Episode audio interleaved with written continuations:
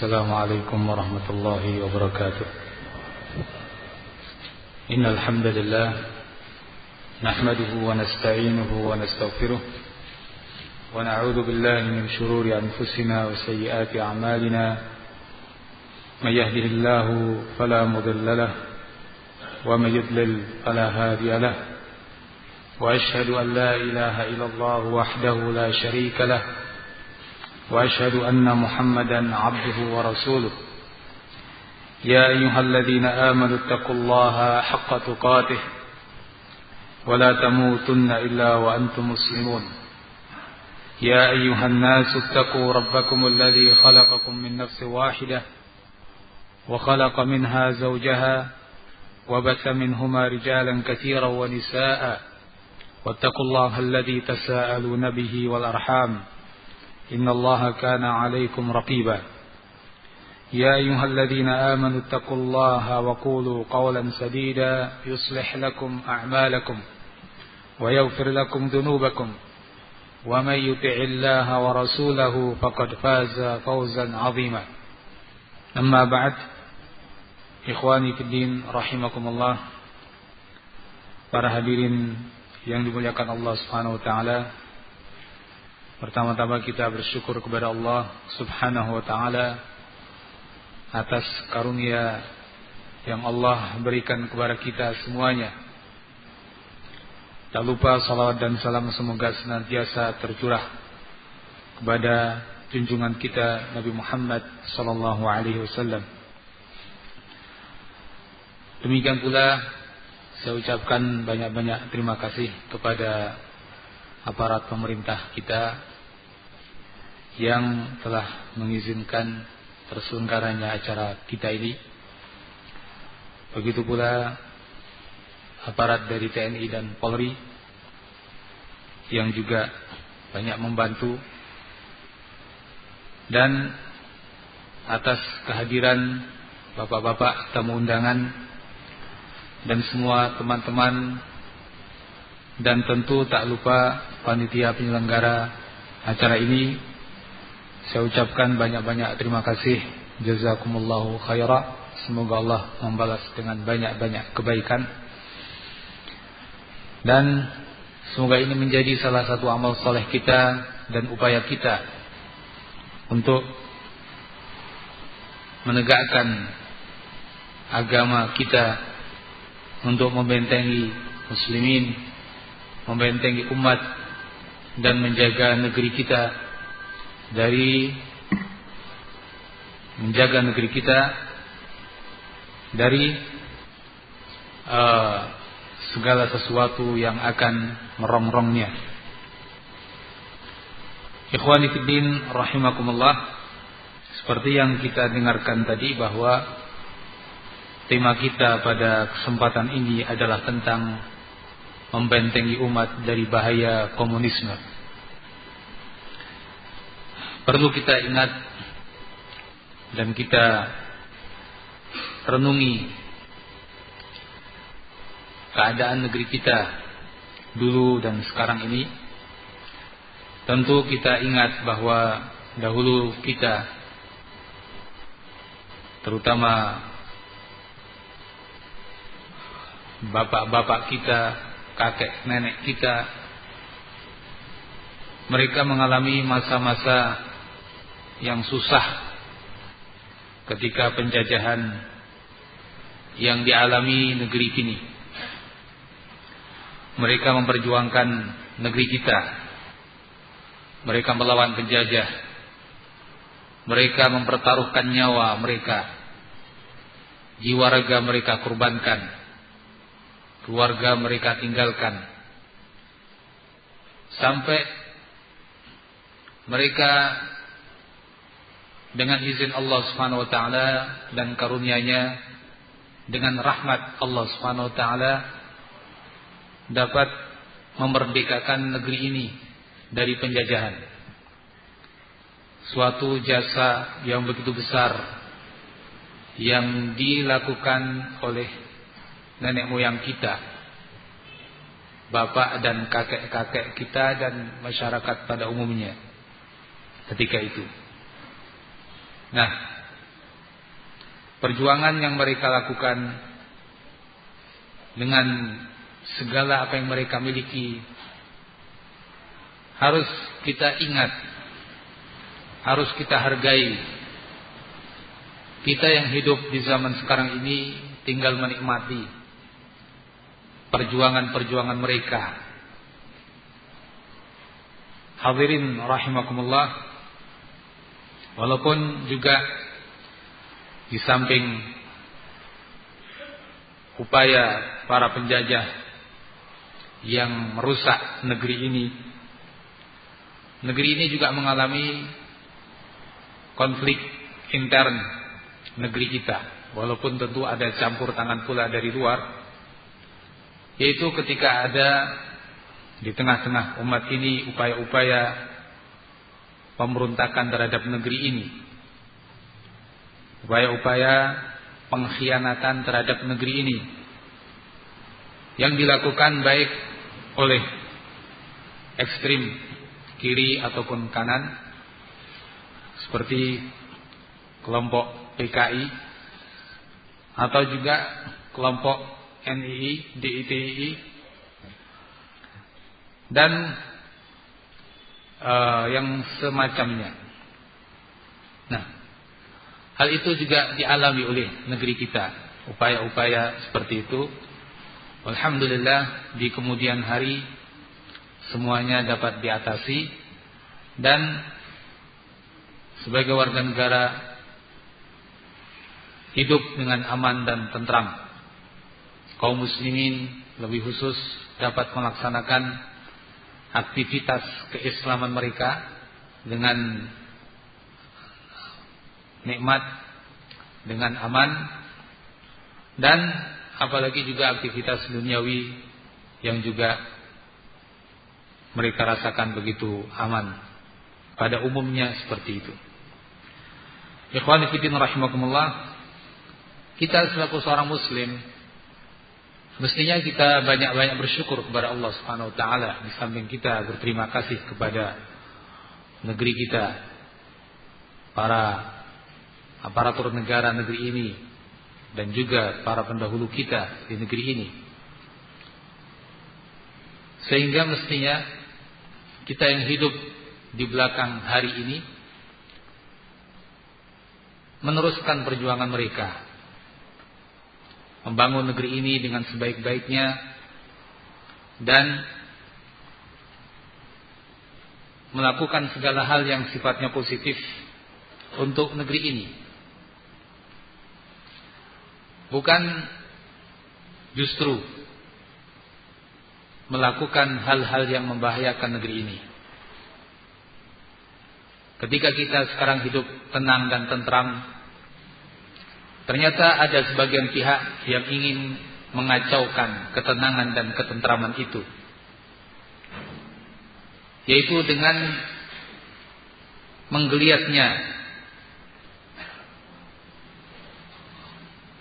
gerakan komunisme mulai muncul, mulai tampak, mulai bangkit, mulai berani unjuk gigi.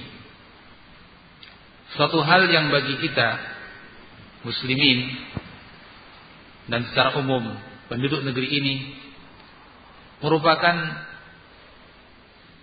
hal yang menggelisahkan, mengkhawatirkan, membangkitkan kembali luka lama membangkitkan kembali permusuhan, membangkitkan kembali saling benci membenci dan perpecahan. Sehingga belum-belum mereka melakukan tindak-tindak yang seperti dulu mereka lakukan, umat sudah merasa gelisah. Umat sudah merasa khawatir dan takut. Nah, ikhwan fillah rahimakumullah, Kenapa berbuat seperti itu? Kondisi umat ini termasuk mereka yang dulu orang tuanya atau kakeknya adalah para penggerak bahkan organisasi PKI di negeri ini di masa ini sudah mendapat hal yang sama dengan yang lain. Perlakuan yang sama dengan yang lain. Kenapa mesti kembali menggejolak seolah-olah ingin mengulangi sejarah. Kenapa tidak kita kembali kepada yang benar membangun negeri ini dan melakukan hal yang bermanfaat bagi semuanya.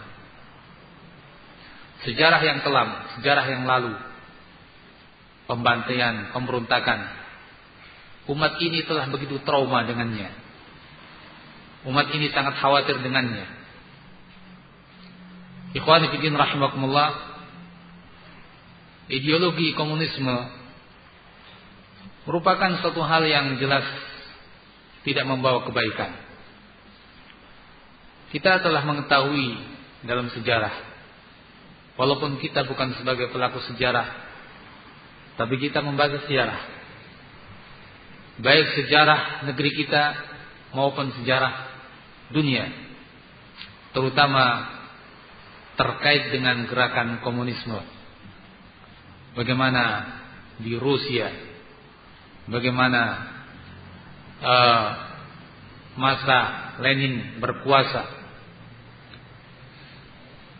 bagaimana pula di mana Cina ya mau setung yang melakukan pembantaian semacam itu. Begitu pula Stalin setelah Lenin tak kalah kejam dalam melakukan pembantaian terhadap umat manusia dan termasuk muslimin tentunya. Nah, itu adalah buah daripada ideologi komunisme. Termasuk di negeri ini.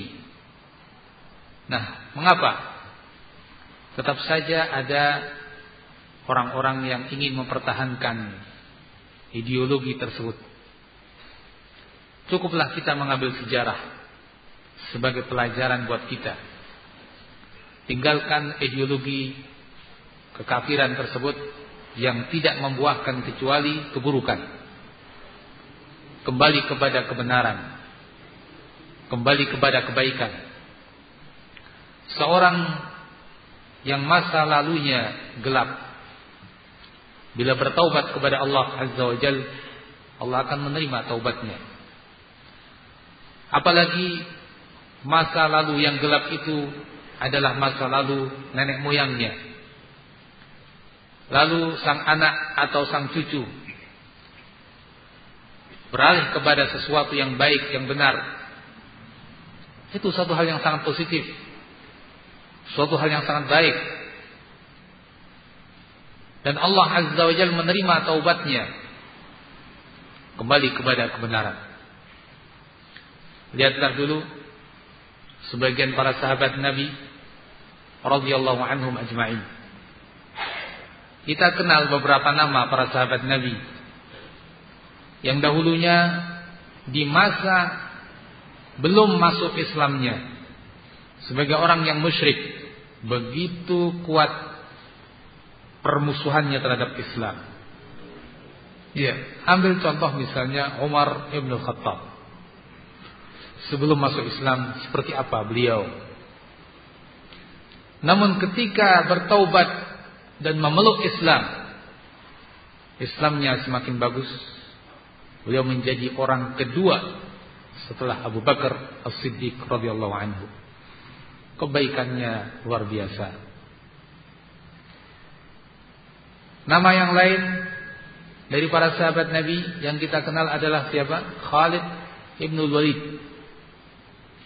Seorang panglima perang yang luar biasa. Di masa Islam dan di masa jahiliyah. Kita ingat pada perang Uhud siapa panglima mereka? Pimpinannya tentunya Abu Sufyan ya. Tapi salah satu tokohnya adalah Khalid bin Walid yang memimpin orang-orang musyrik ketika itu. Setelah beliau masuk Islam, diterima taubatnya, mendapat kedudukan dalam Islam dan menjadi pahlawan Islam yang luar biasa. Begitu juga misalnya sahabat yang lain Ikrimah bin Abi Jahal. Anak Abu Jahal. Dia sebelum Islam mirip dengan bapaknya. Mirip dengan bapaknya. Permusuhannya terhadap Islam luar biasa. Sampai pada akhirnya ketika pembukaan kota Mekah, penaklukan kota Mekah, dia adalah salah satu target operasi Rasulullah SAW harus dihukum mati. Tidak ada lain kecuali hukuman mati untuk Ikrimah bin Abi Jahal. Akhirnya dia sempat melarikan diri.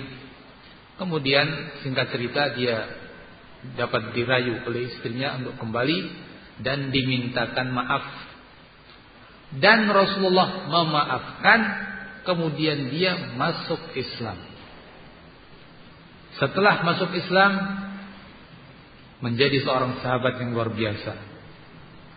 Pejuang Islam yang luar biasa.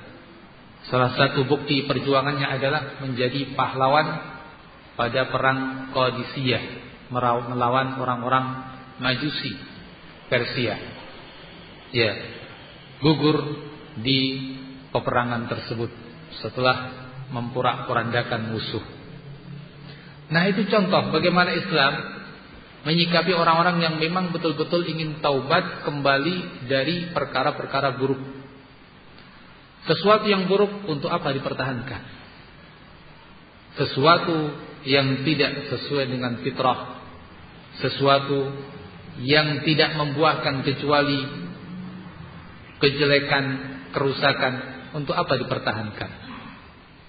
Ideologi komunisme jelas sesuatu yang tidak diterima oleh agama mana pun apalagi Islam dan tidak diterima oleh akal yang sehat.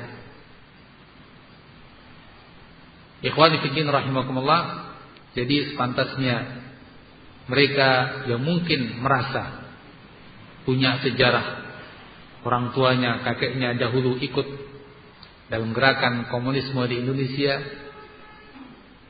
Bagi mereka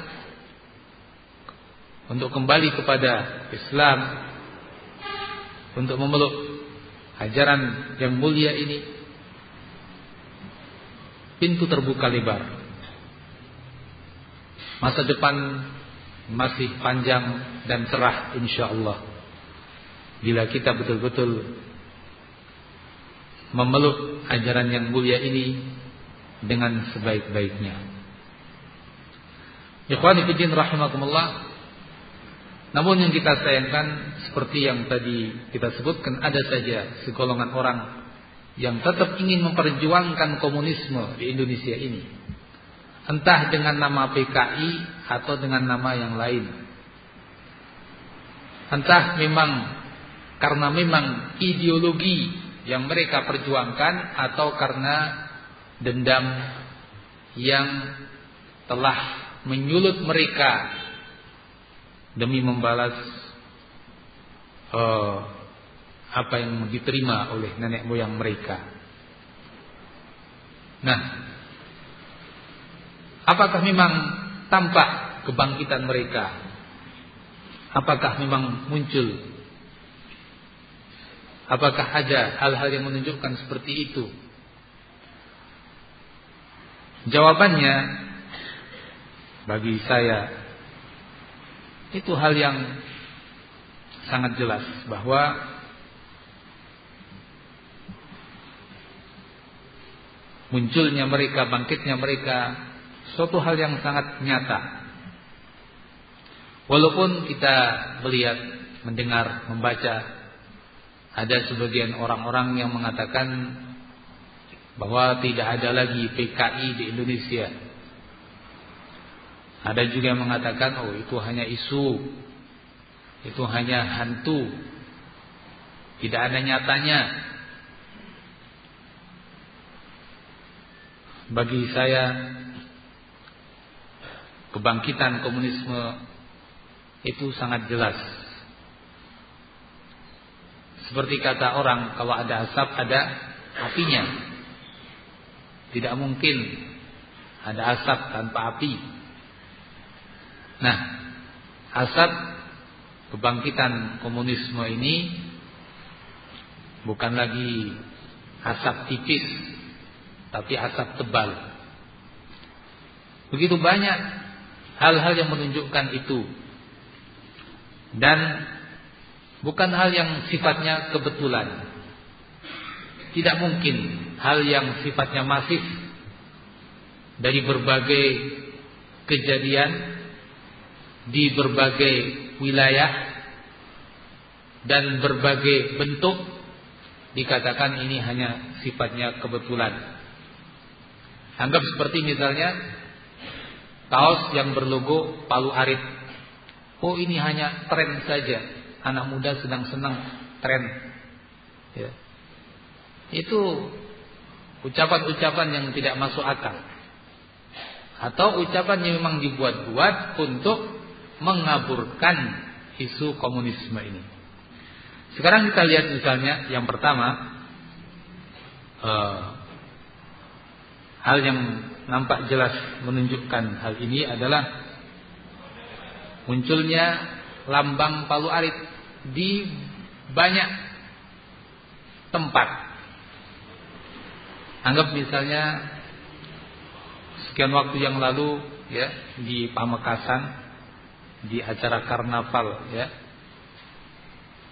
sampai membawa gambar-gambar Palu Arit bahkan foto-foto tokoh-tokoh komunis di Indonesia.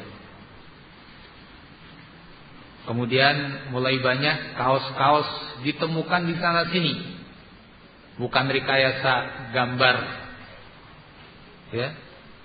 Rekayasa komputer di uh, apa? Photoshop misalnya, program itu bukan. Memang asli. Dan sekian banyak teman-teman kita, saudara kita dan orang-orang melihat langsung kaos-kaos tersebut yang bergambar paluarit. Masa yang seperti itu dikatakan suatu hal yang kebetulan, suatu hal yang sifatnya trennya anak muda. Kenapa tren anak muda seperti itu? Itu kan hal yang terlarang di negeri kita. Kemudian bahkan di kalender ya, di kalender juga muncul, bukan hanya di kaos di sebagian kalender juga ada di stiker di tembok di cat di mobil ya di pin dan macam-macam jadi di macam-macam tempat di macam-macam e, perangkat ya di macam-macam waktu nah, semuanya serempak munculnya logo-logo seperti itu. Ya. Terkadang di tembok, di WC di gambar alwarid dan macam-macam yang sudah kita katakan hampir tidak terhitung yang seperti itu.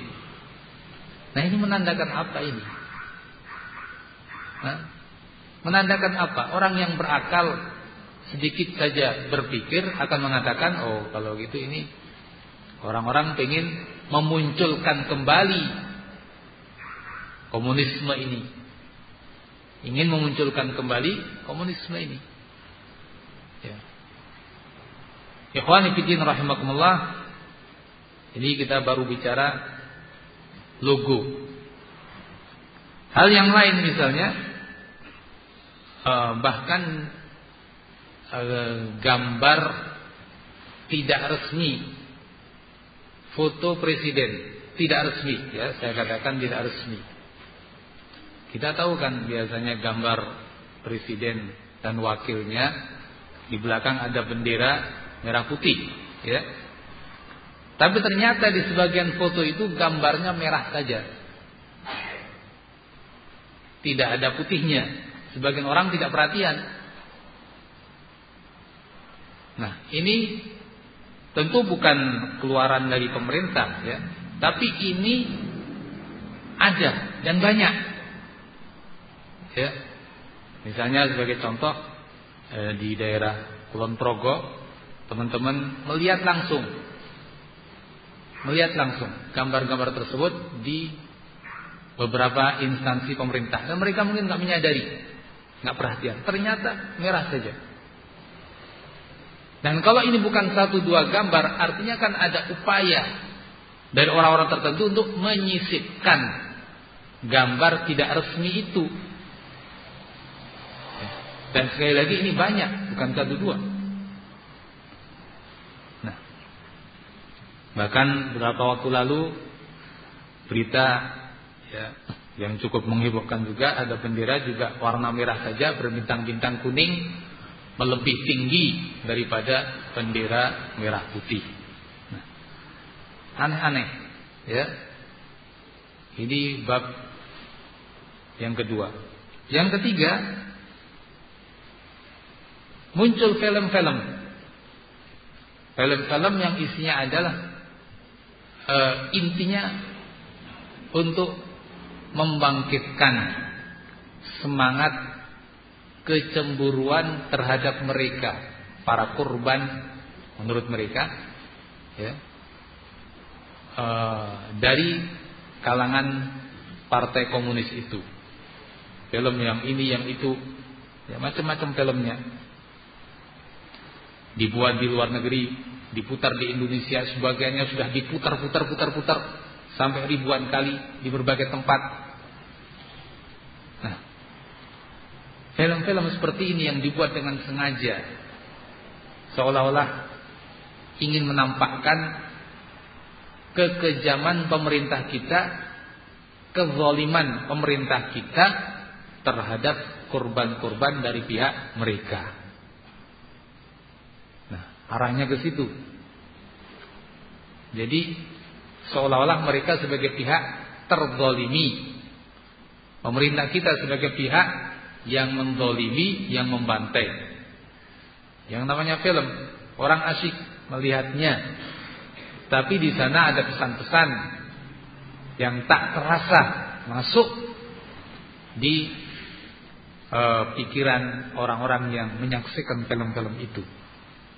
Apa ini seperti ini hal yang tidak disengaja? Ya, ini hal yang terprogram, sangat terprogram.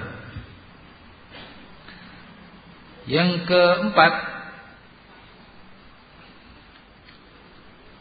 Di antara bukti Kelihat kebangkitan mereka Ditemukannya apa Buku ADART Hasil Kongres PKI Di antaranya Kongres yang ke-10 Di daerah Gerabak Magelang ya. Ini sudah suatu hal yang sangat jelas sangat nyata sampai ada buku hasil kongres ADART organisasi tersebut. Yang kelima adalah munculnya berbagai kegiatan anak turun. Orang-orang komunis itu. Macam-macam kegiatannya, kadang istilahnya temu kangen, atau silaturahmi atau eh, apa namanya? Ya macam-macam. Intinya ketemu lagi ya anak-anak e, mereka. Tidak lain ini akan membangkitkan semangat dan memang untuk membangkitkan semangat ya. akhirnya dari kumpul-kumpulnya mereka itu muncul berbagai upaya yang ingin mereka lakukan. Berbagai upaya yang ingin mereka lakukan dan sebagiannya mereka telah lakukan. Seperti misalnya mengadukan e, perkara ini yang dianggap melanggar HAM oleh mereka, yakni diberantasnya mereka ini kan bagi mereka melanggar HAM Dianggap pemerintah melakukan pelanggaran HAM berat. Padahal mereka pelanggar HAM berat itu ya mereka. Pemerintah sebagai pihak yang dirongrong mereka mempertahankan diri dan ya sudah semestinya menindak mereka dengan tindakan yang sepantasnya. Tapi mereka membalik masalah. Dianggap pemerintah yang melakukan pelanggaran HAM berat. Sehingga diadukanlah ke pengadilan di Den Haag. Ya. Dan itu sudah terjadi. Begitu pula sempat muncul di berita-berita ya isu ingin membongkar kuburan-kuburan di antaranya yang di Wonosobo dan di tempat-tempat lain mereka mengatakan ini adalah tempat-tempat kuburan massal dari pihak mereka. Nah, mau dibongkar. Untuk apa? Nah, mau menuntut penguasa di antaranya untuk apa? Supaya nanti pemerintah mau minta maaf kepada korban-korban itu semua rentetan kegiatan-kegiatan ini sekali lagi apa dikatakan hal yang kebetulan. Ya. Ini semuanya hal yang sangat terprogram, bergerak secara masif, bergerak semuanya pada bidangnya untuk mendukung bangkitnya mereka ini. Jadi ikhwan fillah rahimakumullah para hadirin yang dirahmati Allah Semoga dirahmati Allah Azza wa Jal. Nah, kita tentu sebagai seorang muslim, warga negara negeri ini harus menyadari itu semuanya. Tidak bisa kita sok tidak tahu atau tidak mau tahu. Akhirnya terlena dan memang mereka memanfaatkan keterlenaan kaum muslimin memanfaatkan atau bahkan ingin supaya muslimin tidak perhatian dengan hal yang seperti ini. Nah, jangan seperti itu. Ya, kita harus menyadari. Hal yang lain yang keenam ya. E, nampak ada upaya-upaya penghilangan jejak sejarah pengkhianatan PKI terhadap negeri kita. Republik Indonesia ini. Ya. Kalau kita lihat upaya penghilangan atau pengaburan atau bahkan penghapusan sejarah pengkhianatan mereka itu juga kalau kita cermati ya sangat sistematis juga ya. Kalau dulu mungkin anak-anak kecil sudah sangat tahu tentang bahaya laten komunisme ya dengan istilah itu bahaya laten komunisme. Anak-anak kecil sudah tahu dulu. Dari mana taunya? Ya karena selalu diingatkan tentang sejarah mereka. Ya. Sampai uh, apa? pemutaran film ya dulu ya. Nah, ini upaya pemerintah ya, cara pemerintah untuk menyadarkan umat. Di buku-buku sejarah juga yang dipelajari di sekolah-sekolah pasti ada itu.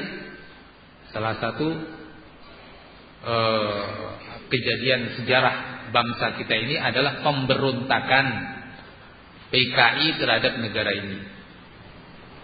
Nah, hadirin rahimakumullah eh, itu semua sekarang sudah tidak ada. Itu semua sekarang sudah tidak ada. Sehingga kalau anak-anak yang sekarang ini usianya setingkat SMA dan tidak pernah mau membaca, tidak pernah diberitahu, ya mana akan tahu sejarah pengkhianatan PKI? Tidak akan tahu dia. Bahkan mungkin lambang Palu Arit itu lambang komunis saja mungkin nggak tahu dia. Ya, mungkin nggak tahu. Karena memang tadi ada upaya penghilangan jejak. Pengkhianatan mereka itu. Bahkan ya ada buku ya terbitan pemerintah bahaya laten komunisme di Indonesia. Buku itu sudah sangat sulit dicari. Buku itu sudah sangat sulit dicari. Padahal itu buku sangat penting sebetulnya. Kita nggak bisa melupakan sejarah. Ya, sejarah harus selalu kita ingat untuk kita ambil ibrah pelajaran darinya. Termasuk bagaimana gerak-gerik mereka, trik-trik mereka itu akan kita ketahui melalui sejarah tersebut. Nah, kalau sejarah dan fasilitas mengetahui sejarah itu sudah hilang, oh mencari buku itu sudah hilang. Sekarang mungkin orang sudah di internet banyak cari. Nah, di internet sekarang semuanya ada. Yang pro PKI juga banyak. Yang upaya menghilangkan jejak sejarah PKI memutarbalikkan juga banyak. Nah, akhirnya orang salah membaca sejarah. Nah, maka dari itu, nah ini, ini adalah hal yang sangat berbahaya dan kalau kita perhatikan adalah salah satu upaya menghilangkan jejak sejarah. Ya. Bahkan buku tadi Allah alam apa alasannya ya itu urusan uh, yang bersangkutan cuma bagi saya kalau pribadi bertanya-tanya kenapa dulu judul buku itu jelas bahaya laten komunisme di Indonesia. Sekarang sudah berubah judulnya menjadi komunisme di Indonesia. Bahaya latennya hilang. Itu di judul di cover. Ya. Di covernya itu hilang tidak ada. Allah alam alasannya apa kita nggak tahu. Yang jelas bagi saya pribadi ini hal yang uh, ya menjadi pertanyaan besar dan alangkah baiknya kalau tetap kata-kata bahaya laten itu tetap ada di cover buku itu. Karena judul buku itu langsung menggambarkan isinya mestinya. Dan judul buku itu paling tidaknya sudah memberikan suatu pemahaman dan pesan Orang membaca buku kalau dengan judul bahaya laten komunisme sudah oh itu hal yang bahaya ya. Paling tidaknya sudah seperti itu. Tapi kalau bahaya latennya hilang, cuma sekedar komunisme di Indonesia. nggak ada pesan tentang buruknya komunisme. Sekedar melihat dari sisi judul itu. Ya. Ikhwan fillah rahimakumullah. Jadi uh, itu adalah uh, wallahu alam juga menurut saya suatu hal yang sangat tadi sistematis yang mereka jalani ya, ya, untuk menghilangkan jejak pengkhianat mereka dalam rangka memunculkan yang sebaliknya seolah-olah mereka yang berjasa terhadap negeri ini ikut melawan penjajah dan lain-lain. Kemudian berikutnya ya. Di antara hal yang juga menunjukkan dan yang ada di oh, apa di berita dan lain-lain adalah pemutarbalikan fakta di berbagai tulisan. Ya.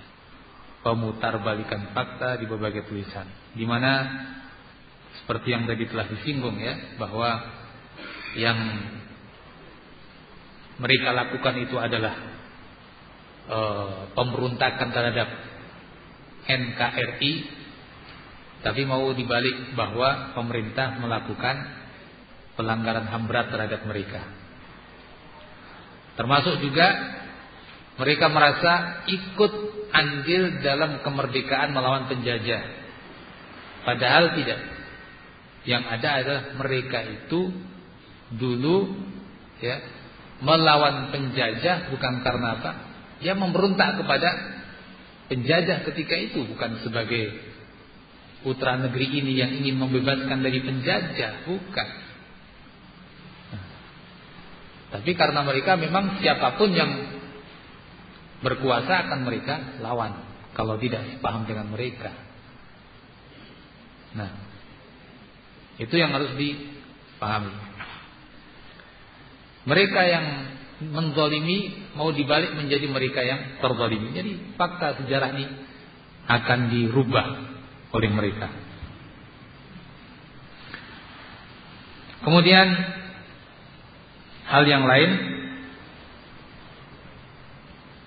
di tengah-tengah kita ini juga muncul para pembela mereka. Walaupun mungkin bukan dari mereka, tapi ada orang-orang yang membela mereka. Orang-orang yang membela mereka memfasilitasi ya dan memperjuangkan upaya-upaya mereka.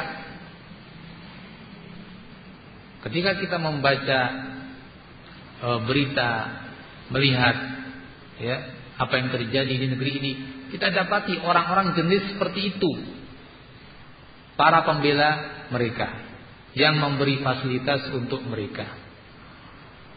Nah, ini juga hal yang merupakan salah satu perkara yang terprogram wallahu a'lam ya memang dimunculkan hal-hal yang seperti itu. Kemudian juga termasuk yang menunjukkan hal ini ada orang yang memang ingin mengaburkan kemunculan mereka ini. Sesuatu yang bagi kita sangat jelas seperti tadi, oleh orang-orang itu dianggap apa? Sesuatu yang nggak jelas. Dengan istilah-istilah yang tadi sempat kita sebutkan di awal, yang mengatakan itu hanya hantu saja, atau itu hanya apa? Uh, kepentingan orang-orang tertentu ingin apa membuat isu-isu tertentu atau e, sudah tidak ada lagi PKI di Indonesia. Ya memang betul organisasinya dalam arti organisasi yang disahkan di Indonesia sudah nggak ada organisasinya tapi paham dan perjuangan anak-anaknya terus. Ya. Begitu. Bahkan juga kita lihat juga ada akun-akun yang dengan nama jelas ya, Partai Komunis Indonesia. Ya, entah siapa yang buat. Tapi yang jelas siapa pun yang buat ini tanda geraknya mereka. Kalau kita membaca isi dan status daripada akun-akun itu sangat menunjukkan gerakan mereka, adanya gerakan mereka. Lepas sekali lagi siapa yang buat kita nggak tahu, itu urusan pemerintah untuk menyelidiki tapi bagi saya, ya, kalau mereka yang buat, oh berarti memang jelas ada gerakan. Kalau bukan mereka yang buat dari beritanya, tampak memang betul seperti itu. Ya. Jadi siapa pun yang buat itu menunjukkan memang ada gerakan-gerakan ini. Muncul gerakan-gerakan ini. Di samping akun dengan nama jelas tadi Partai Komunis Indonesia juga ada website-website yang beritanya sudah jelas pendukung PKI. Ya.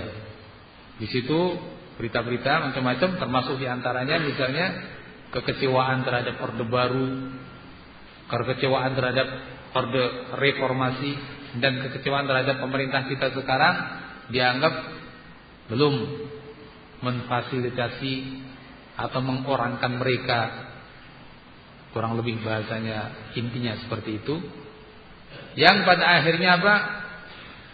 Tuntutan untuk mencabut TAP MPRS tahun 66 nomor 25 tentang pelarangan ideologi komunis.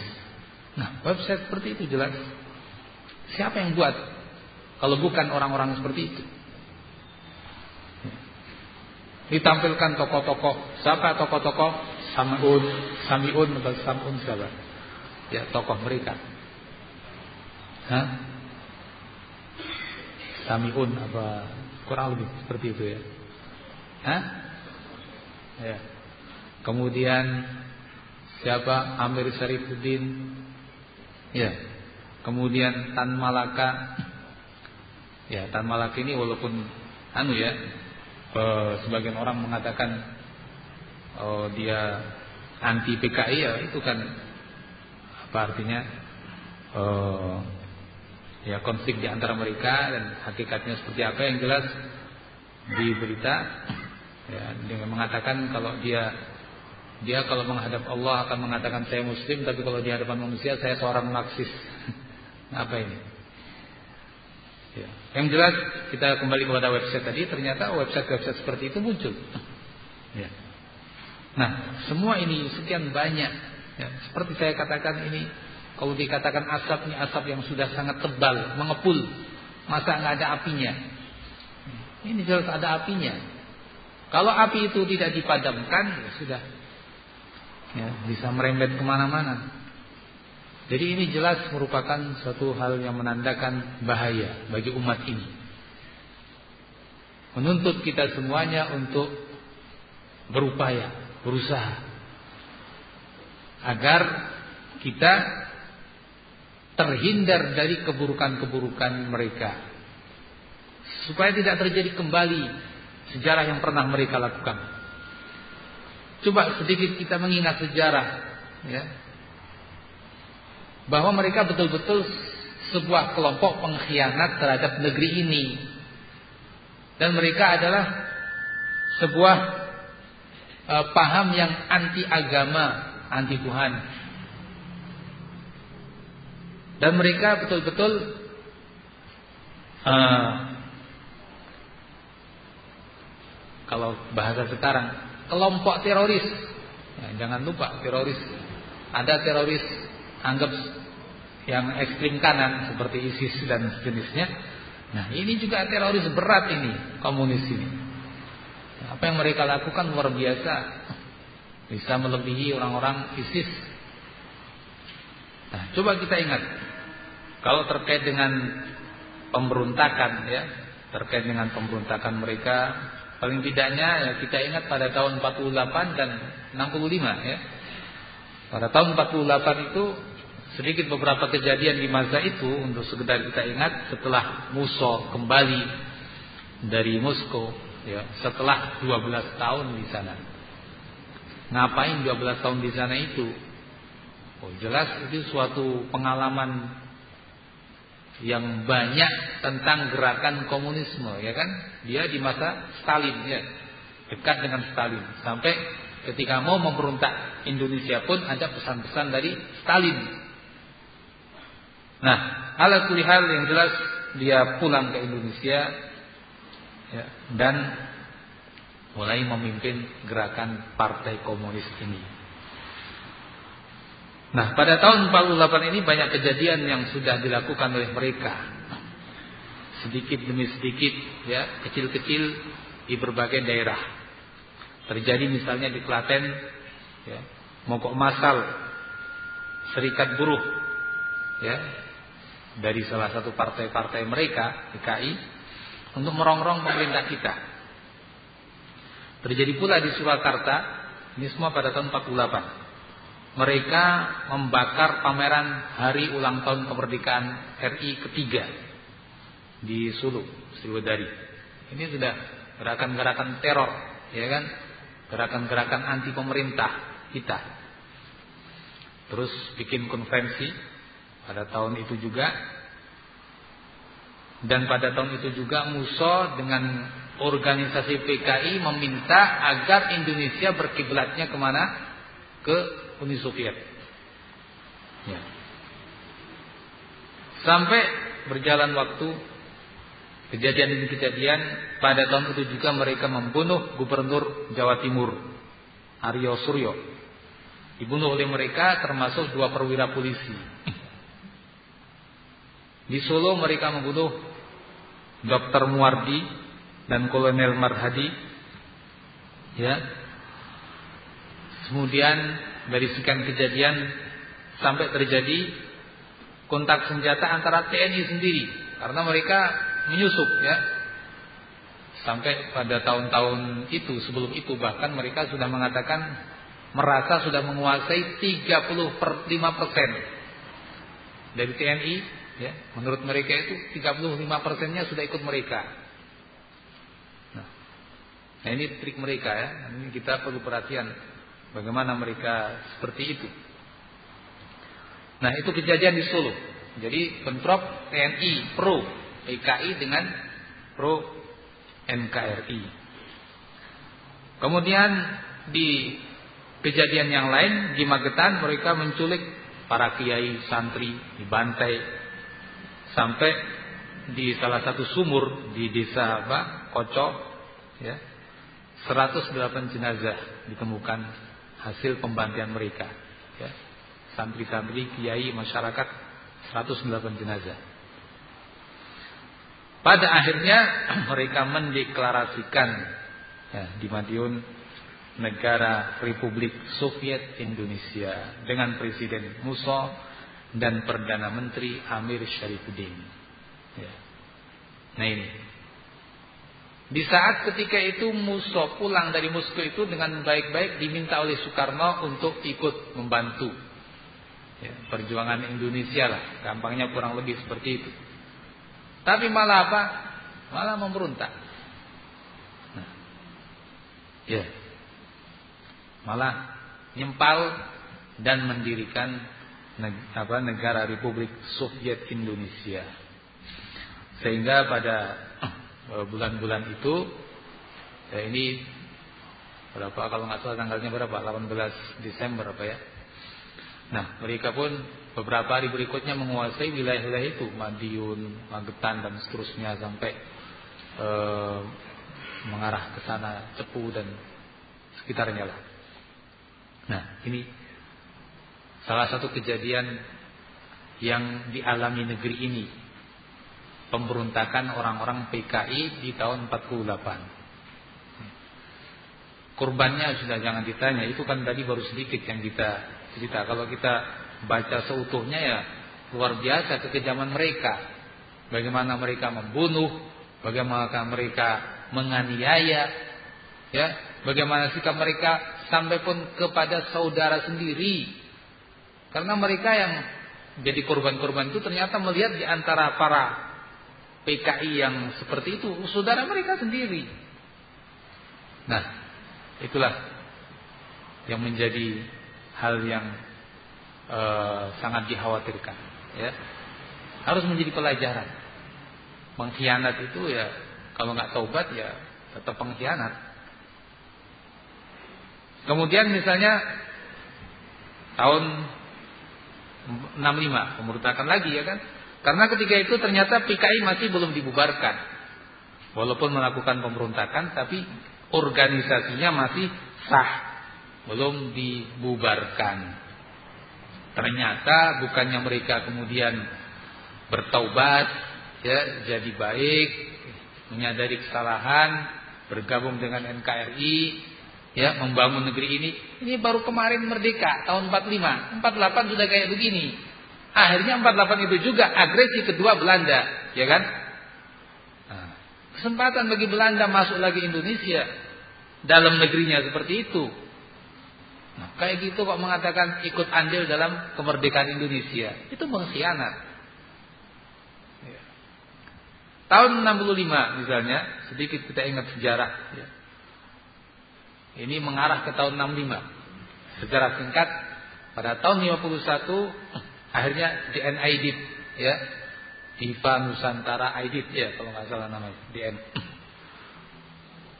Uh, eh, memimpin PKI. Dia sekarang pemimpinnya. Nah, ketika tahun 651 itu dia menyatakan dukungan sepenuhnya kepada pemerintah. Nah, ini yang menjadi masalah. Dia seolah-olah menampakkan apa? Menampakkan taubat terhadap apa yang lalu ya menampakkan kepada pemerintah taubatnya sehingga sekarang mendukung sepenuhnya pemerintah. Akhirnya dia dekat dengan Presiden Soekarno ketika itu. Nah, berjalan waktu tahun 55 PKI sudah bisa ikut pemilu dan menjadi salah satu empat besar pada pemilu tersebut. Berikutnya berjalan waktu tahun 60. Nah, muncul slogan Nasakom itu yang digagas oleh Pak Karno e, Nasional Agama dan Komunis ingin menggabung maunya begitu.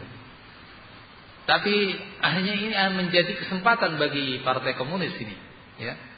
Kesempatan bahwa mereka secara langsung ketika itu akhirnya terlembagakan sebagai bagian daripada Republik Indonesia Nah, nah hubungan pun semakin dekat dengan pemerintah. Mereka menjadi salah satu bagian dari unsur negeri ini. Pada tahun ke ya, 60 itu juga akhirnya ya mereka berusaha mendesak presiden untuk apa? Membubarkan Masyumi. Ya. Sehingga bubarlah Masyumi. Berikutnya tahun 62 DNID dan Nyoto yang Nyoto ini sempat lari ke Cina ketika setelah pemberontakan sebelumnya. Ketika itu akhirnya kembali lagi merasa ada angin di sini.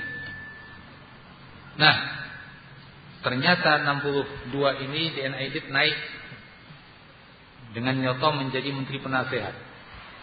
Ya. Nah, kedudukan yang sangat strategis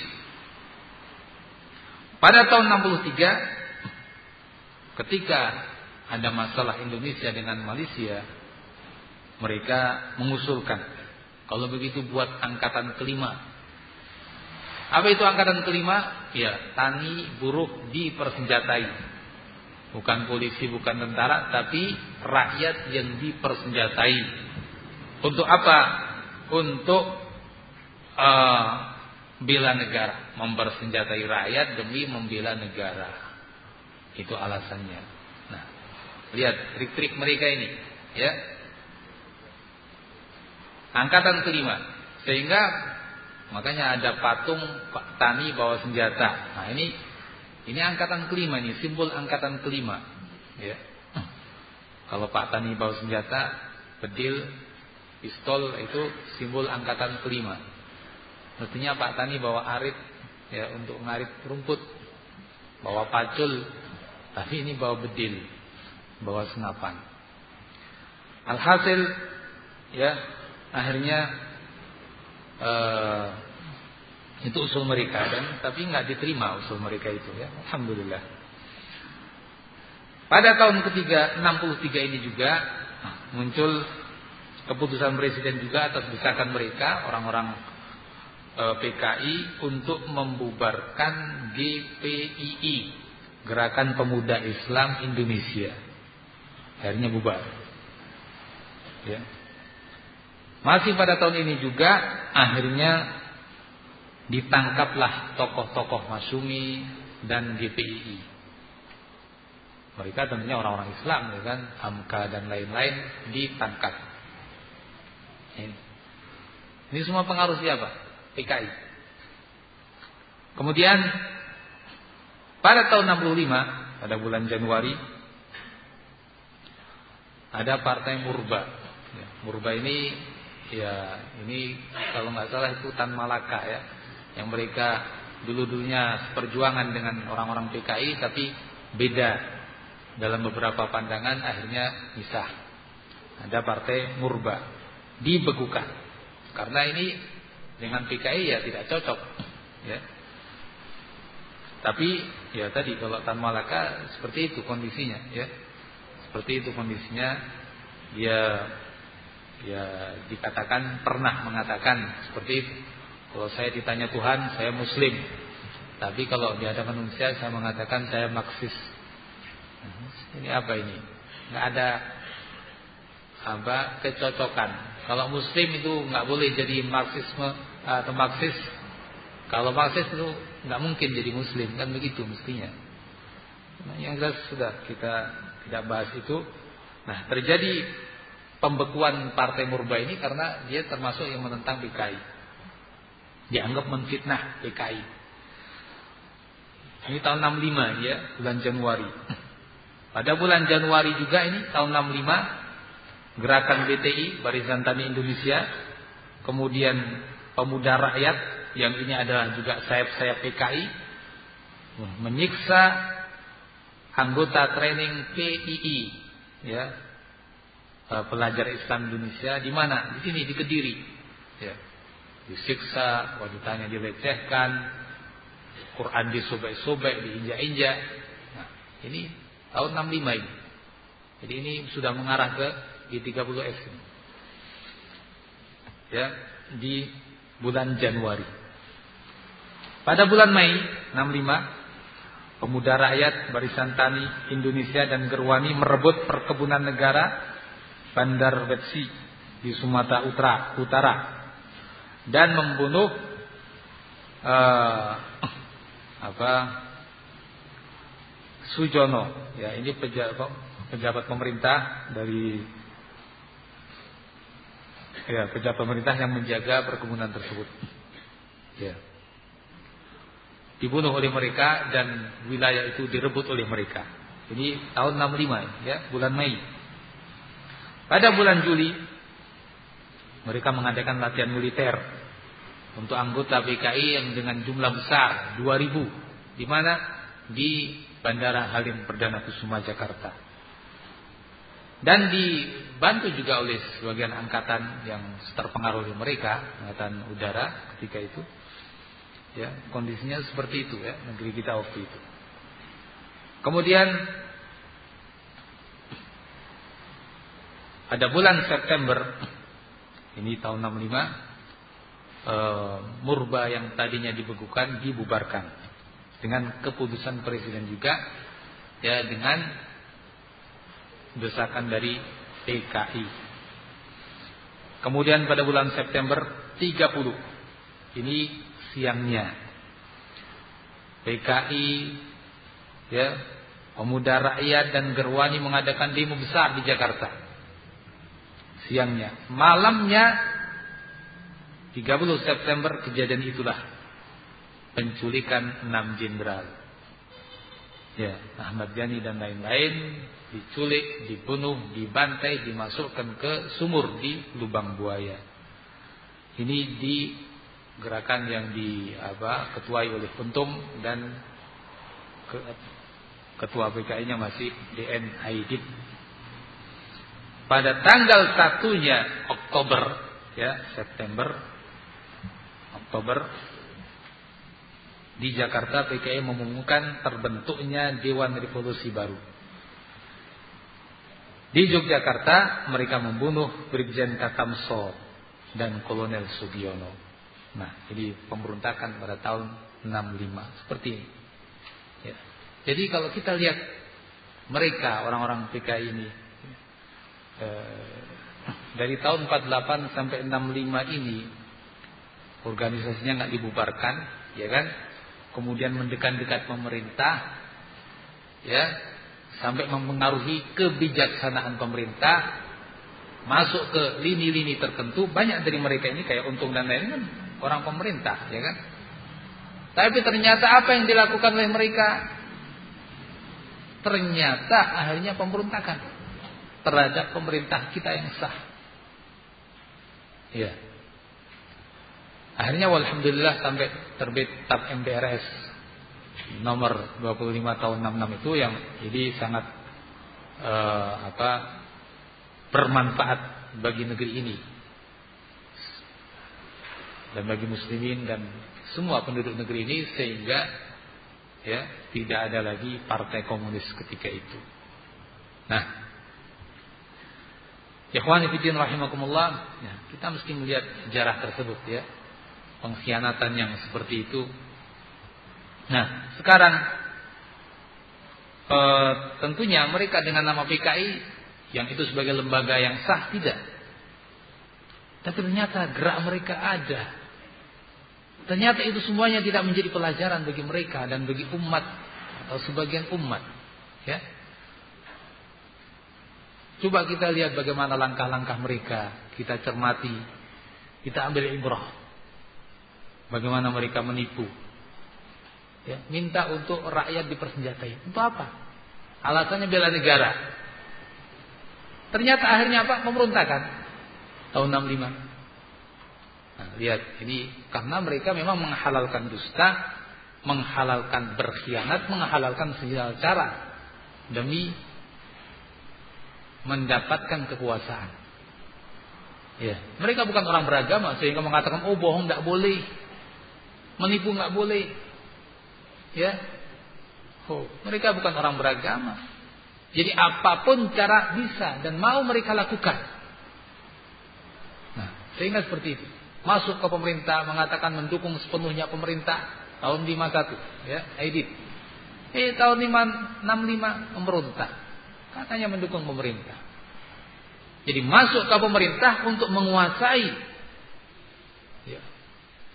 Masuk pemerintah. Terus mereka itu terus mengupayakan bagaimana ketika Bung Hatta jadi e, perdana menteri terus mengupayakan bikin oposisi. Ya, Amir Syarifuddin jadi pengen jadi apa perdana menteri juga lagi. Jika itu kan pernah kemudian di apa bubarkan ganti Bung Hatta. Ya, Bung Hatta itu dulu diibaratkan pisau cukur karena memangkas mereka. Mereka sangat benci dengan Bung Hatta. Nah, tapi kita lihat bagaimana trik-trik mereka itu dengan perlahan masuk ke tubuh pemerintah, jadi ini, jadi itu, dipercaya, jadi penasehat, jadi ini, jadi itu. Sudah merasa kuat, angkatan merasa dikuasai. Nah, saat pemberontakan tiba menurut mereka, dilakukanlah pemberontakan. Nah, kita ini jangan jadi orang yang tidak tahu, sok tidak tahu, nggak mau tahu, lengah, jangan. Apalagi kita seorang muslim, Nabi mengatakan dan berpesan kepada kita sebagai seorang muslim, la yuldagul mu'min fil juhri marratain. Jangan sampai atau seorang mukmin itu tidak akan tersengat di uh, lubang hewan dua kali. Jadi ketika pernah tersengat kok jangan, jangan coba-coba lagi. Orang mukmin diajari Nabi seperti itu. Nah, kita jangan ini mau tersengat ketiga kalinya bagaimana? Ya. 48 memberontak. 65 berontak lagi, tersengat dua kali. Ini mau seperti ini gerakannya, geliatnya. Mau tersengat lagi. Nah, ambil pelajaran dari kita. Eh, dari sejarah ini. Kalau kita seorang muslim ya, Nabi berpesan seperti itu. La yuldagul mu'min fil juhri marratain. Seorang mukmin tidak akan tersengat di lubang hewan dua kali. Ya. Kalau bukan mukmin, bagaimana prinsipnya? Ya, ikuti prinsip kaum mukminin ya. Supaya tidak tersengat dua kali, apalagi lebih daripada dua kali. Ikhwani fillah rahimakumullah. Itu sejarah ya, bagaimana pemberontakan mereka terhadap negeri ini dan kekejaman mereka dan lain-lain sudah begitu banyak ya kerugian negara, nyawa dan lain-lain sudah banyak sekali agama. Hal yang juga harus kita ingat ya seperti tadi kita katakan bahwa komunisme ini ideologi anti Tuhan ya dan yang kejam. Kalau bab kekejaman fisik ya seperti itu tadi, ya seperti di sejarah secara umum ya, Indonesia ini memang berulang-ulang terus. Yang lain sudah pada berhenti, Indonesia orang-orangnya masih saja memperjuangkan komunisme. Padahal seperti disebutkan bahwa komunisme sempat berkuasa di apa 75 negara rentang waktu 1917 sampai 1991 mereka dalam kurun waktu ya, tersebut membunuh 120 juta orang. Yang kalau dirata-rata berarti per hari 4.504 orang kalau di rata-rata lagi tiap menit tiga orang. Ya. Itu. Dan bagi orang-orang komunis yang seperti ini, hal yang nggak ada masalah, nggak ada beban bagi mereka. Mereka orang nggak ketuhan, nggak punya perasaan kemanusiaan, ya, nggak punya perasaan. Karena pernah diucapkan oleh Lenin, ya, dia mengatakan bahwa di tengah revolusi ini yang perlu adalah membelah tengkorak, menjalankan keganasan dan berjalan dalam lautan darah. Ya. Ini kaidahnya seperti itu. Ya. Makanya di pabrik gula Gorang Gareng ya, diceritakan bahwa ketika itu darah sampai satu betis ya kurang lebih mata kaki naik sedikit itu darah manusia kaum muslim yang dibantai sampai darahnya seperti itu berapa liter itu darahnya muslimin. Berapa orang yang mati di pantai mereka? Itu kekejaman. Nah, peri kemanusiaan sama sekali. Nah, karena memang tokoh-tokoh mereka mengajari seperti ini. Leninnya ngomong seperti ini. Ya. Kata dia selanjutnya tidak masalah jika tiga perempat penduduk dunia habis asalkan yang seperempat sisanya adalah komunis. Ya. Untuk melaksanakan komunisme kita tidak gentar berjalan di atas mayat 30 juta orang. Naudzubillah ajaran apa-apa yang dibanggakan yang seperti ini, ya. Ini manusia atau bukan manusia? Kalau dia mungkin ya kalau dia kalau kita kan manusia alhamdulillah ya, kita keturunan Nabi Adam. Kita punya peri kemanusiaan. Kita punya jiwa manusiawi. Tapi kalau dia teorinya orang-orang komunis, manusia itu dari apa? Dari kerak, teori Darwin bagi orang komunis. Jadi ya pantas saja. Hanya tidak punya peri kemanusiaan dan itu yang dinyatakan dan diyakini oleh dia bahwa dia membunuh manusia itu ibarat membunuh hewan. Karena memang teori Darwin yang dia yakini bahwa manusia itu dari kerak. Ya. Itu sejarahnya begitu. Karena ketika itu kebingungan dalam teori-teori ini kebingungan. Ada satu hal yang ganjil ini. Manusia dari apa ya? Belum ketemu teori dia. Dapat bukunya Darwin cocok sudah. Jadi keyakinan dia. Ya, keyakinan evolusi tersebut. Nah, ini yang diyakini Lenin. Makanya bagi dia ya tidak ada masalah.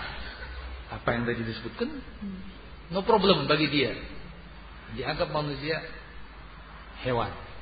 Dan dia sendiri nggak punya perikemanusiaan karena mungkin meyakini dia keturunan hewan, keturunan kera. Ya, makanya kalau lihat fotonya mirip memang dia. Ya, mirip. Ikhwan Fitin rahimakumullah. Ini satu tokoh Lenin. Bengisnya seperti itu. Datang berikutnya Stalin. Dalam sejarah disebutkan kekejaman Stalin melupakan kekejaman Lenin. Kalau Leninnya sudah seperti itu, Stalinnya mau bagaimana? Disebutkan di sejarah seperti itu.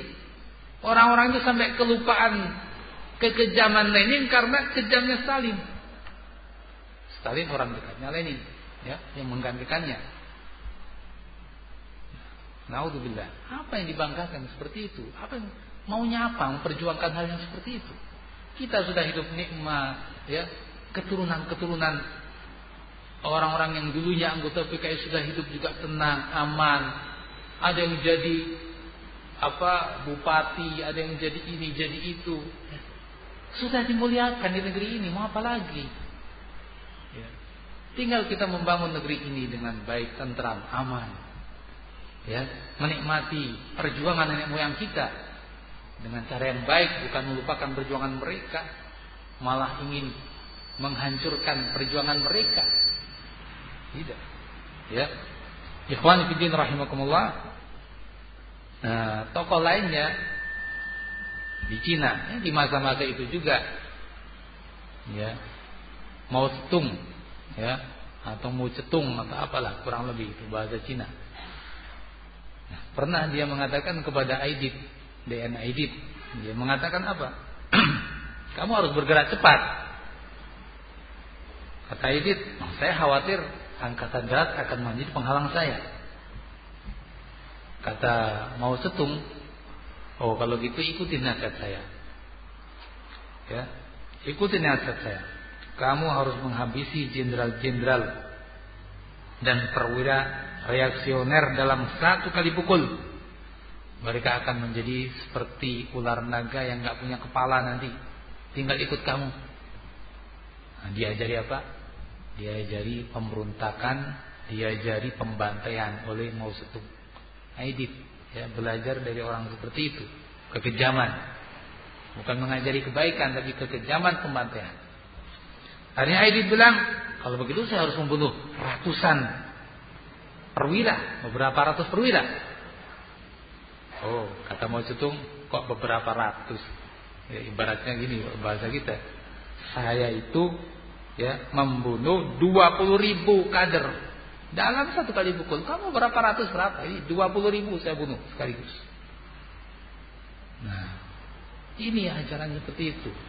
Trainingnya itu didikan seperti itu. Nah, mau jadi apa lagi umat ini? Kalau ideologi seperti ini diperjuangkan, di sudah taubatlah dari yang seperti itu. Kembali kepada kebaikan, kebenaran, hidup bertetangga yang baik, ya, berlomba-lomba dalam kebaikan, membangun negeri ini. Buat apa yang seperti ini? Ya. Toh ketika mereka kalah, akhirnya mereka yang dibalas, ya kan? Mereka yang jadi orang-orang terbunuh akhirnya. Jangan salahkan yang membunuh karena mereka kalau tidak dibunuh mereka membunuh. Akhirnya mereka yang jadi korban sendiri akhirnya. Ya, salah siapa? Ya. Kamu jual, saya beli kata orang. Akhirnya begitu. Sudah bertobatlah. Tidak usah yang seperti itu. Tidak usah perjuangkan kembali ideologi seperti itu dan jelas mereka di samping bab kekejaman mereka adalah ideologi anti Tuhan ya walaupun sekarang ini ya kadang orang-orang mengatakan oh enggak ya buktinya ada komunis dan dia muslim. Buktinya ada Timur Tengah juga anggota komunis juga muslim. Ya Saddam Hussein aja sholat itu. Macam-macam alasan. Ya.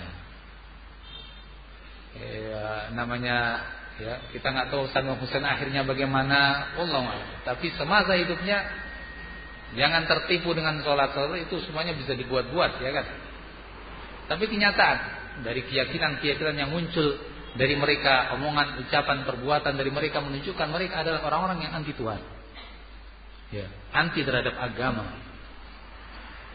Ada yang mengatakan, oh, sosialis beda dengan komunis. Ya, beda-beda apanya ya sosialis saja macam-macam sekali kita katakan bukan saja sosialis beda dengan komunis. Sosialis satu dengan sosialis bisa beda.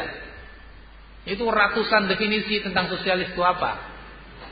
Tapi sekarang nah, ini kan juga pandangannya apa Karl Marx tadi dan siapa Friedrich Engel ya.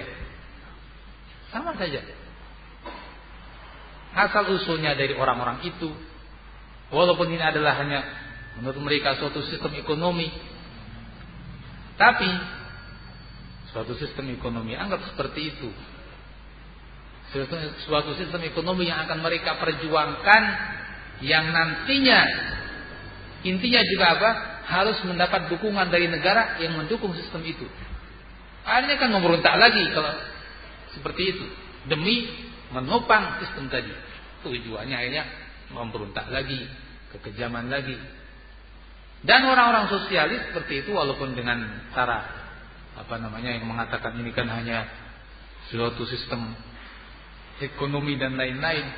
Semua pandangan mereka terhadap Islam pandangan yang nggak benar. Ya. Bisa jadi satu pandangan mereka seperti pendahulu mereka bahwa agama adalah candu bagi masyarakat. Afyunus sya'ab kalau bahasa Arabnya.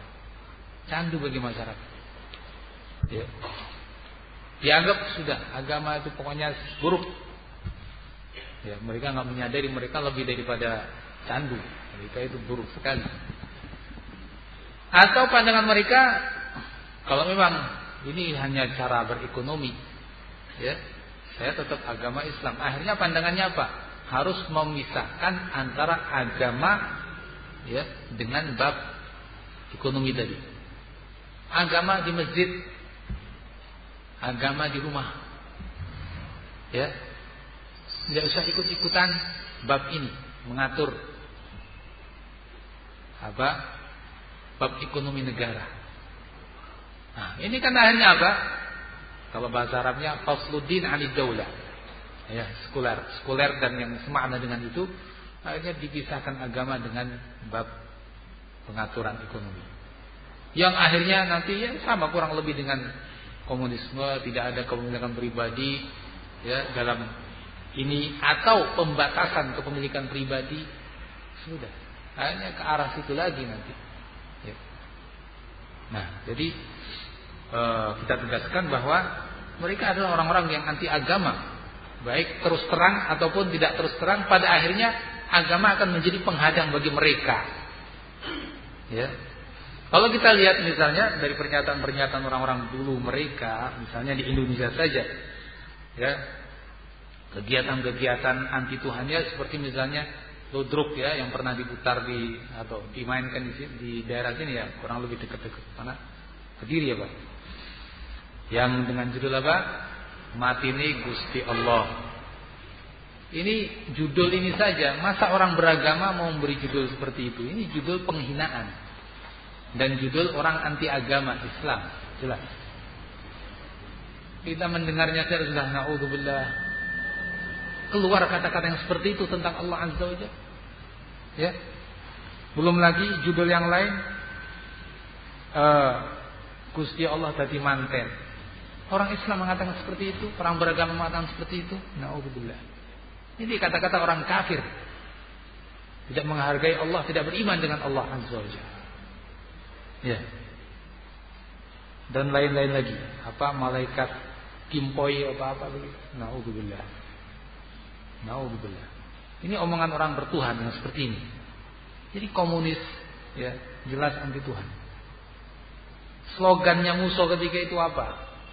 Langgar bubar. Pondok bobrok santri mati. Nah, ini slogannya orang beriman seperti ini. Ini orang anti agama seperti ini. Jelas. Ya. Uh, apalagi tadi disebutkan pada acara apa oh, P apa trennya PI tadi mereka sampai menginjak-injak Quran. Nah, ini yang di negeri kita seperti itu. Adapun seperti pendahulu mereka Lenin jelas dia mengatakan kaum komunisme anti Tuhan. Ya. Karl Marx sendiri mengatakan eksistensi Tuhan tidak masuk akal eksistensi Tuhan tidak masuk akal kata dia. Ya, akalnya dia karena dia orang bodoh, ya. nggak pernah sekolah, sekolah nggak pernah lulus sejarahnya. Jadi orang bodoh dia sebetulnya. Kenapa diikuti? Sehingga kata dia eksistensi Tuhan nggak masuk akal. Nah, akalnya orang bodoh. Ya. Adapun seorang muslim meyakini adanya Allah Azza wa Belum lama ini muncul video yang beredar, mungkin cukup luas itu. Ya, mengatakan jadi kita nggak boleh beriman kecuali melihat. Ini yang namanya kasunyatan ya. Seperti air ini. Jadi kalau nggak kita lihat nggak ada berarti. Kalau kita nggak melihat Allah berarti nggak ada Allah. Nggak boleh mengatakan beriman dengan Allah sementara nggak pernah melihat Allah. Ini artinya membohongi diri. Nah. jadi Islam itu agama imajinasi. Muncul subhat itu. Beredar video syubhat ini omongannya orang komunis ya. Omongannya orang komunis. Orang yang anti Tuhan ateis. Ikhwan fillah rahimakumullah sekali lagi itu orang ya model karmak tadi orang bodoh tadi ya. Adanya Allah azza wajal itu diimani oleh seluruh para nabi seluruh para rasul. Kita tidak melihat Allah azza wajal di dunia bukan berarti tidak ada Allah ya karena dunia ini dunia ujian. Memang kita diuji mau beriman dengan Allah apa tidak. Kamu sekarang belum diberitahu dalam arti belum boleh melihat Allah. Ya. Belum bisa melihat Allah. Makanya kalau orang beriman Allah katakan alladzina yu'minuna bil ghaib. Mereka beriman dengan yang gaib. Walaupun tidak mereka lihat mereka beriman yakin. Nah, ini yang lulus. Nanti Allah akan perlihatkan di surga. Ya, itu jawabannya. Orang yang nggak lulus, oh nggak pernah kami lihat, yang nggak punya beriman. Nah, itu yang masuk neraka, nggak lulus ujian.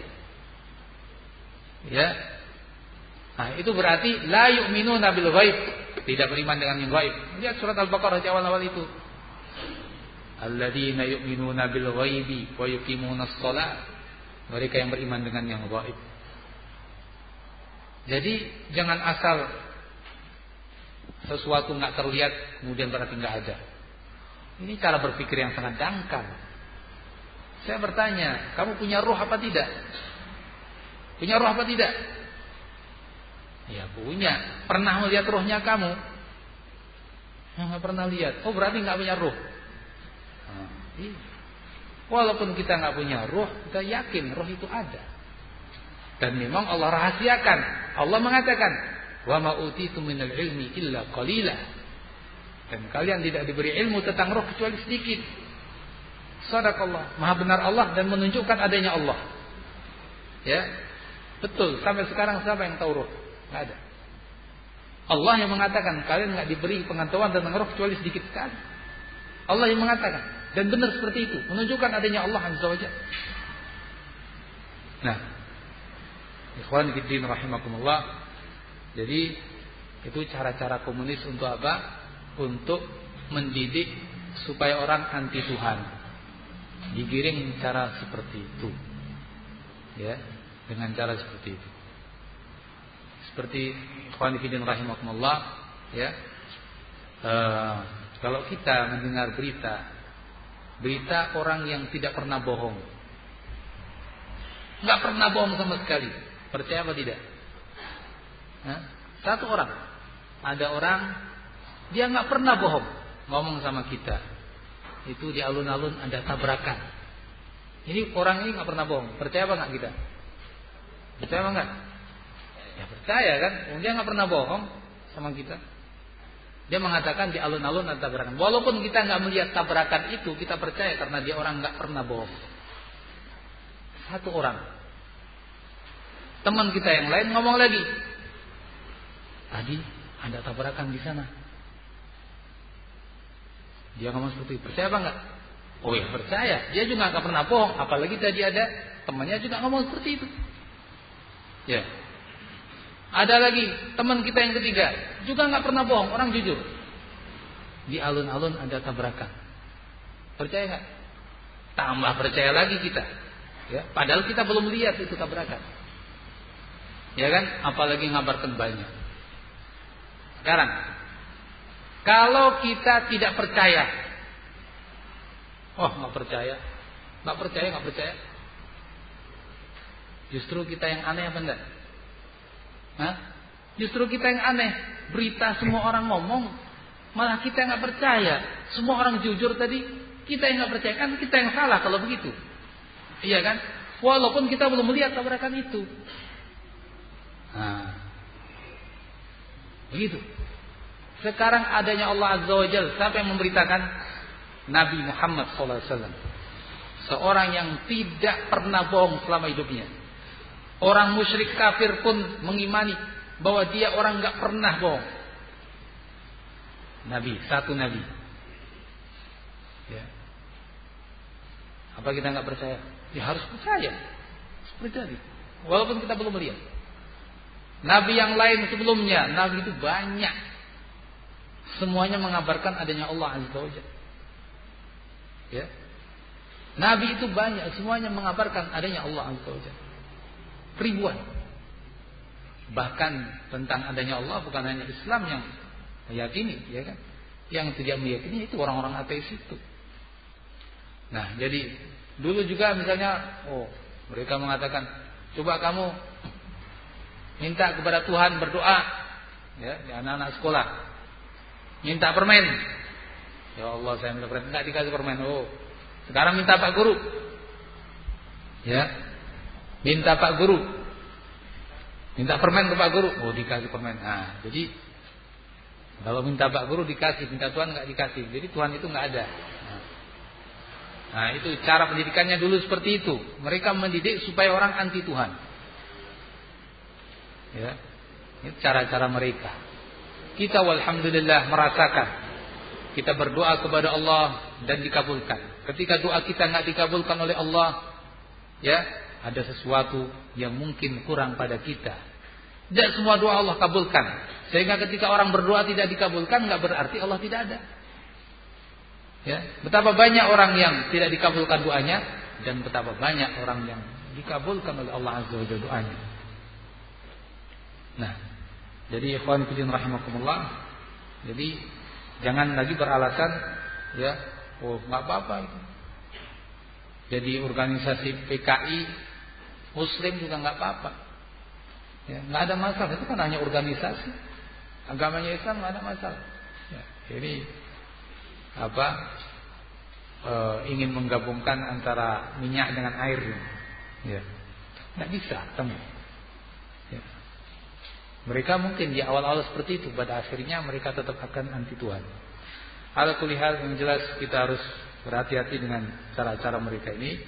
Jadi mereka benar-benar orang yang atau ideologi yang sangat bertolak belakang dengan agama. Ikhwan fillah rahimakumullah, terus apa upaya kita ini? Apa upaya kita ya? Yang kita harus banyak berupaya. Kita mengatasi hal seperti ini tidak uh, hanya tugas bapak-bapak polisi ataupun TNI bukan. Ya, atau aparat pemerintah yang lain sipil tidak. Ini upaya kita bersama semuanya. Kita sebagai pejabat, kita sebagai rakyat, kita sebagai pedagang, kita sebagai pegawai, kita sebagai kiai, kita sebagai santri, kita sebagai apa saja harus sama-sama berusaha untuk apa? Untuk kebaikan negeri ini, untuk menahan arus komunisme ini. Ya. Kita harapkan mereka kembali kepada yang benar. Memang yang pertama mereka tentunya kita berharap mereka bertaubat kepada Allah Azza wa Jalla, kembali kepada yang benar. Pintu taubat terbuka. Ya, pintu taubat terbuka. Semoga Allah Azza wa Jalla memberikan uh, apa kedudukan yang baik bagi mereka yang bertaubat, ya. Kita ingat tadi kita sebutkan para sahabat sebagiannya masa lalunya seperti itu ketika taubat diterima oleh Islam dan menjadi orang-orang yang unggul di Islam ini. Kemudian di antara upaya juga tentunya ya kita harus membersihkan buku-buku. Jangan ada, jangan dibaca dan mestinya dilarang buku-buku tentang atau yang mengajarkan sosialisme komunisme ini.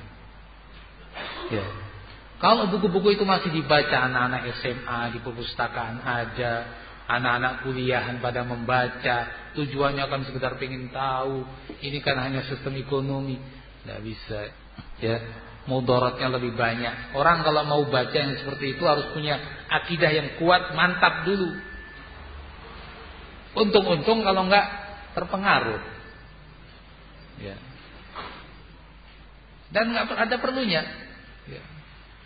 Kita baca misalnya sekedar pengetahuan dari ulama-ulama kita yang mengetahui intisari ajaran mereka. Jadi ini hal yang sangat penting bagi kita semuanya ya untuk menghindarkan anak-anak kita, anak-anak didik kita dari buku-buku tersebut. Jangan dibaca.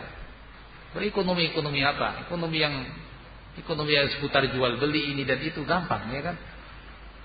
Nggak usah merubah ekonomi negara sampai akhirnya kepemilikan pribadi mau dicabut dan lain-lain. Orang berusaha sendiri kalau mau dicabut kepemilikannya. Ya. Ada orang kaya, orang miskin, itu diatur oleh Allah Azza wa Jalla. Semuanya masing-masing mendapatkan takdirnya. Dan untuk mengatasi orang-orang miskin, ada caranya bukan dengan cara seperti itu, pemberontakan dan mengambil alih hak milik orang. Mengatasi kemiskinan Islam sangat perhatian dengan itu sangat perhatian sekali dengan kemiskinan Islam itu. Hanya saja sayangnya orang-orang Islam sendiri kurang perhatian ya. Tapi ajaran Islam sangat perhatian dengan orang-orang miskin.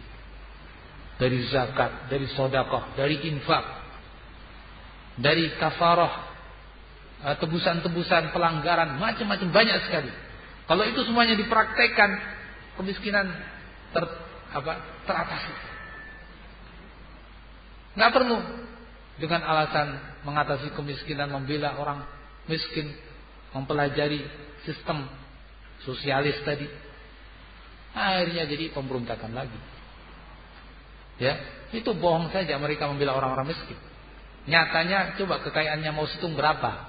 Kekayaannya Aidit berapa? Leninnya sendiri justru apa? E, membantai orang-orang petani dibantai, dihancurkan, dibunuh, peralatan sampai petani-petani di sana di Rusia itu sampai menyembunyikan apa hasil panenan. Karena diambil terus sama Lenin. Ternyata gudangnya juga ketahuan, akhirnya diambil lagi. Asli mana? Sudah nyimpen disembunyikan ketahuan juga. Bukan hanya itu, traktor-traktornya ini diambil. Terus gimana mau bajak? Ya, karena sistemnya mereka begitu, peralatan diambil. peralatan seperti itu diambil milik negara. Akhirnya kemiskinan justru.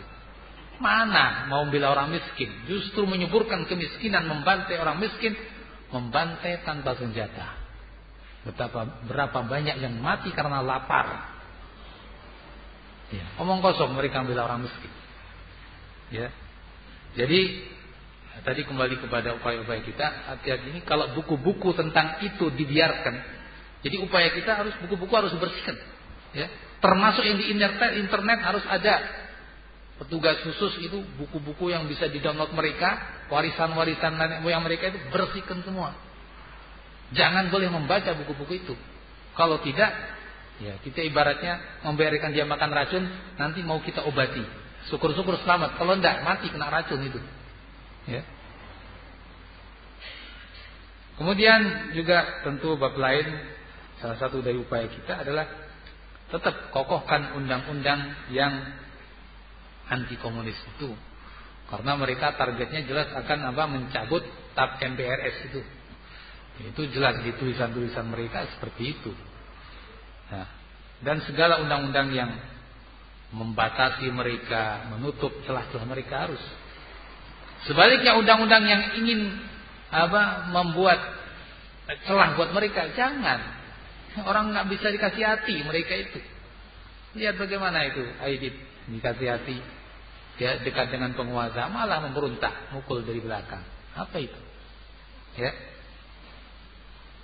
begitu pula uh, tentunya ya semua pihak ya mendakwahkan yang benar menyerang tentang buruknya uh, apa namanya komunisme dan lain-lain para penceramah guru agama di sekolah-sekolah SD SMP SMA semuanya bergerak secara bersamaan Jangan orang-orang tertentu saja yang bergerak. Ya.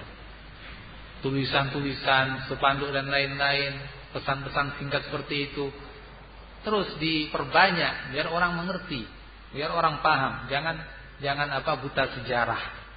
Jangan. Ya. Kemudian semua ini dilakukan oleh semua kita tadi kita sebutkan dan ini untuk ini semuanya perlu apa? Perlu keberanian banyak orang yang takut. Banyak orang yang takut. Takut apa? Macam-macam ya takut di apa? intimidasi, ada yang takut jabatannya turun, ada yang takut ah, macam-macam takut, ya. Gak bisa. Kalau orang apa punya rasa takut untuk berbuat dalam hal ini, ya sudah. Ya, mereka malah menakut-nakuti terus. Jadi kita niati bahwa ini adalah perjuangan membela agama kita. Kalau mereka muncul Islam terhapus. Ini perjuangan kita. Kalau selaku muslim, perjuangan kita sebagai muslim dan membela agama kita dan negara kita.